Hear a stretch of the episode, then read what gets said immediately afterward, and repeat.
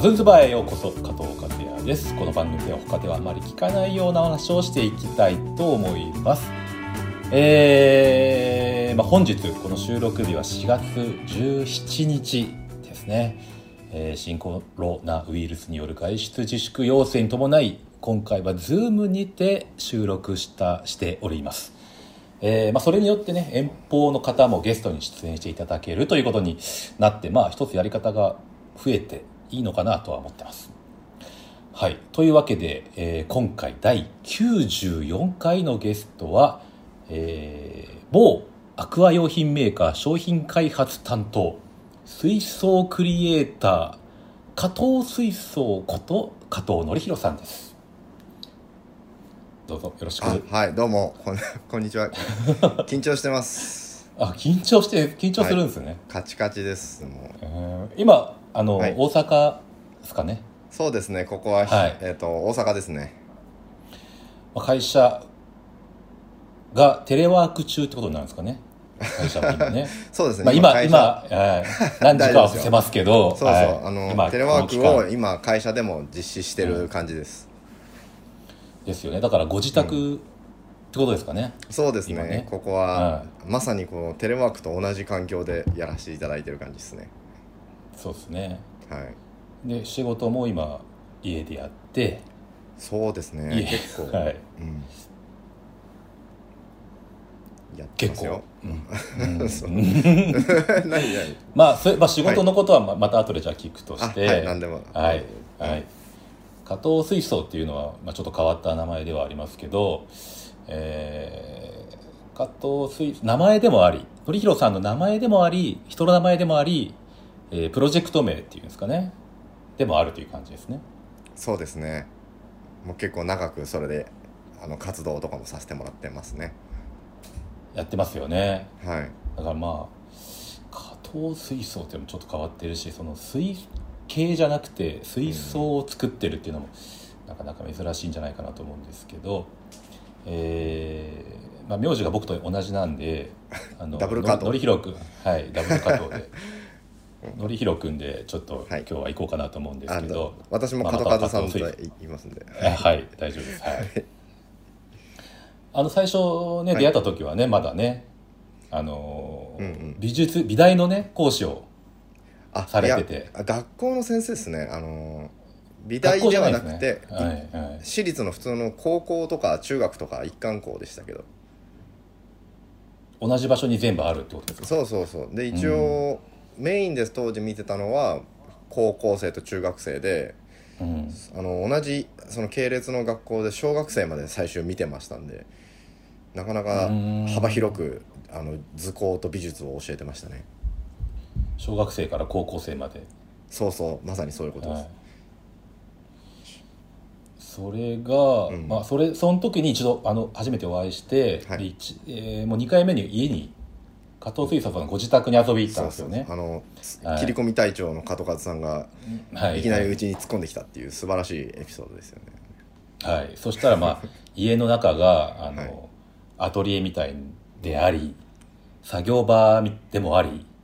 そして、まあ、お住まい住居でもあるという感じで、まあ、混沌とした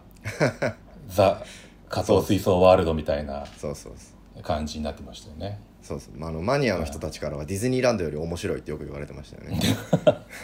そうですね、まあ、そうすその加藤水槽さんが開発した水槽、まあ、ところが独自でやられてたいやってたんですよね、自分で作った自作の水槽がはい部屋のあちこちにこう置いてあって、まあ、割と一個一個はちっちゃいんですよね4ち5っちゃセンいチとか、うんはい、3 0ンチとかね、はいちっちゃいです、あちこちに水槽が置いてあって、まあ、居住空間のねああちこちに水槽があるんで、んな面白かったですよね、まあ、その水槽以外にもいろんなオブジェだったりとかねそうですね自作のね、うんまあ、コレクションがあったりとかね好物のコレクションがあったりとかね、はい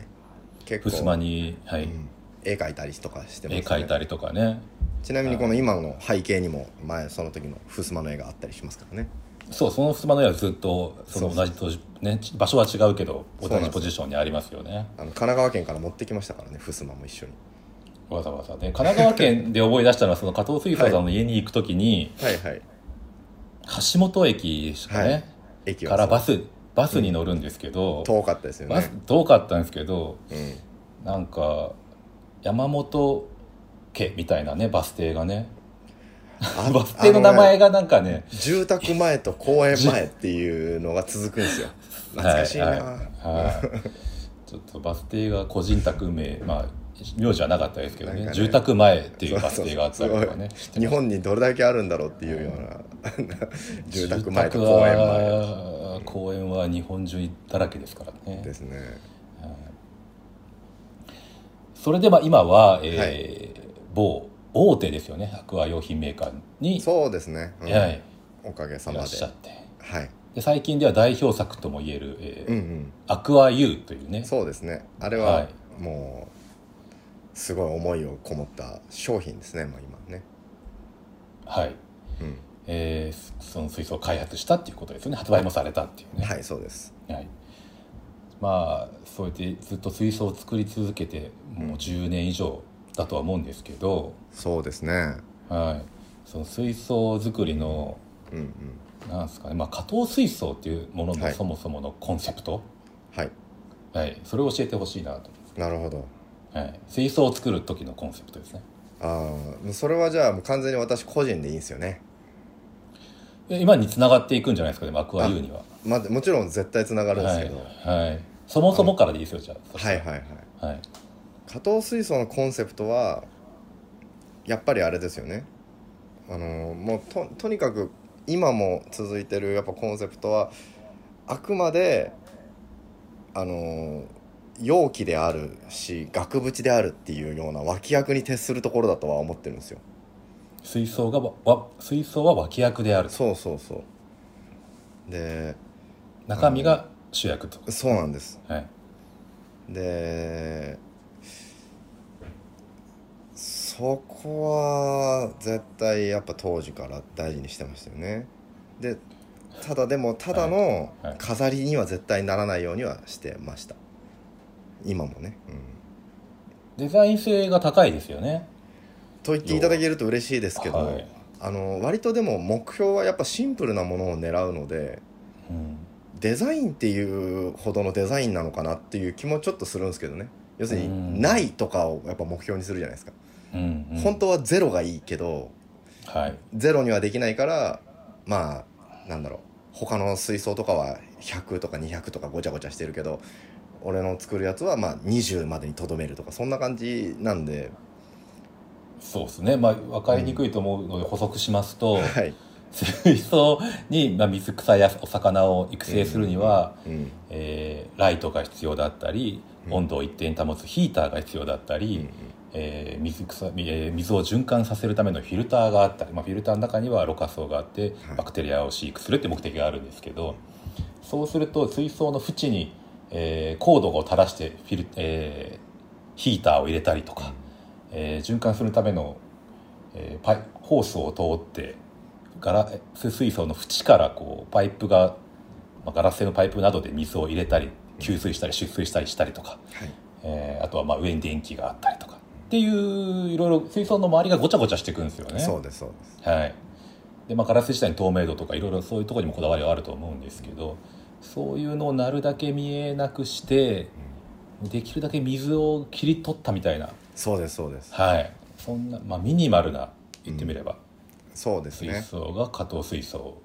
のですかね。はいあの最大にの大事にしてるところですね、でもなんかいきなり変な脱線していいですか言いたいからどうぞもちろんどうぞ あの脱線してくださ凝って作れば作るほどい。はい、何がすごいのかわからないって言われる水槽になっていくんですよ。ああ一般的にはねそうあですのね。要するにゴテゴテしたものを削除していくようにして隠していったりとか消していったりする作業をしていくのではい出来上がったものがただのシンプルな何かでしかなくてはい、全然すごい感じがしないんですよね。 いいじゃないですかそれでそう分かる私人ははうん私はいいんだけどいは凄さがすごい伝わりにくくなっていくという悲しさはいありますけなどね。るほど、でもまあ現代的じゃないですかでも、まあ、ラジカセと iPod の違いみたいな感じ、あそうそうそうまさにそういう感じです。まあゴテゴテラジしてたラジカセはなんかすごそうに見えるけど、まあうん今思えばカセットとねラジオが聴けるだけっていう そうですね。おっしゃる通りですね。すごいわかりやすい。で、えーいやまずやってったことはヒーターがなくなりましたよね見た,、まあ見た目上そうですね、はいヒーターとか、まあ、フィルターとか全部同時になくそうとはずっとしてましたねうんうん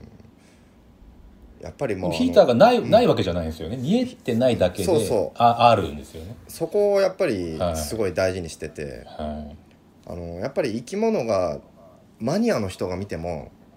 あのちゃんと飼える水槽でないとダメだっていう思いはすごくあるんですよはいで大体あのマニアの人って口うるさいじゃないですかあのもう間違いない何の世界でもそうですねね特にこの世が界この世界あの、うんこだこだわりの強い人多いですよねそうなんですよで、はい、何かあったら要するに弱点があったらもう弱点ついてくるんではい、あのやっぱり作ったからにはそういう人たちがあのうんまあ結構よくできてんじゃんとか言わせたらもう勝ちですよねそのレベルまで持っていきたい、その代わりもう本当にありとあらゆる幅広くマニアもそう言わせるようにしたいのではい、でなのでヒーターとかフィルターとか絶対使うんだけど隠すっていうのをやっぱ根底にしていますね、そのまあ隠し方なんですけどねそのうん、うんうんヒーターはまずどこへ行ったんですかえっと単純な私の本当に根幹になってる技術は大体あの一つの水槽にやっぱ入れるものを一つに入れちゃうとぐちゃぐちゃするからうん水槽をもう2つにしちゃってうんうんで、その2つの水槽の片方にはもう全部器具をまとめるみたいなやり方で隠してますね。そういうことですよね。うん、まさにそう 言葉で言うとちょっとなかなか伝わりにくいかもしれないですけど、うんまあ、要は水槽が2つあってつながっていれば水はい面、水位っ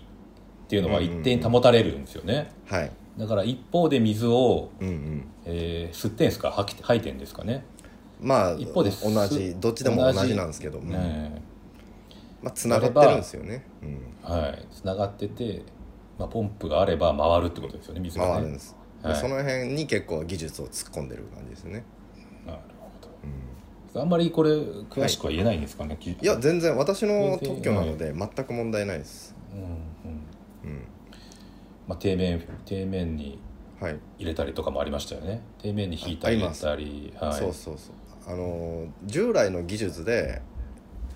もうそれこそ私が多分生まれる前からあったような技術でオーバーフロー式っていうのがまあありまして、はいはいではいそれが多分私のやりたいことに近かった技術なんですけど、うんうんやっぱ上の水槽と下の水槽とこう縦に2個水槽があってはいで、まあ、上の水槽から溢れた水が下の水槽に落ちてで下の水槽で水をきれいにしたり、温めたりして上に戻すっていう技術があったわはけいですね、はいで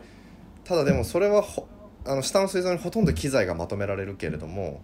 はいあの上の水槽にはやっぱり落下装置が必要になってくるわけですよね水を落とすためのねそうそうそうはいそれもいらないですよねあーそれも嫌だ そうそう そうそうっ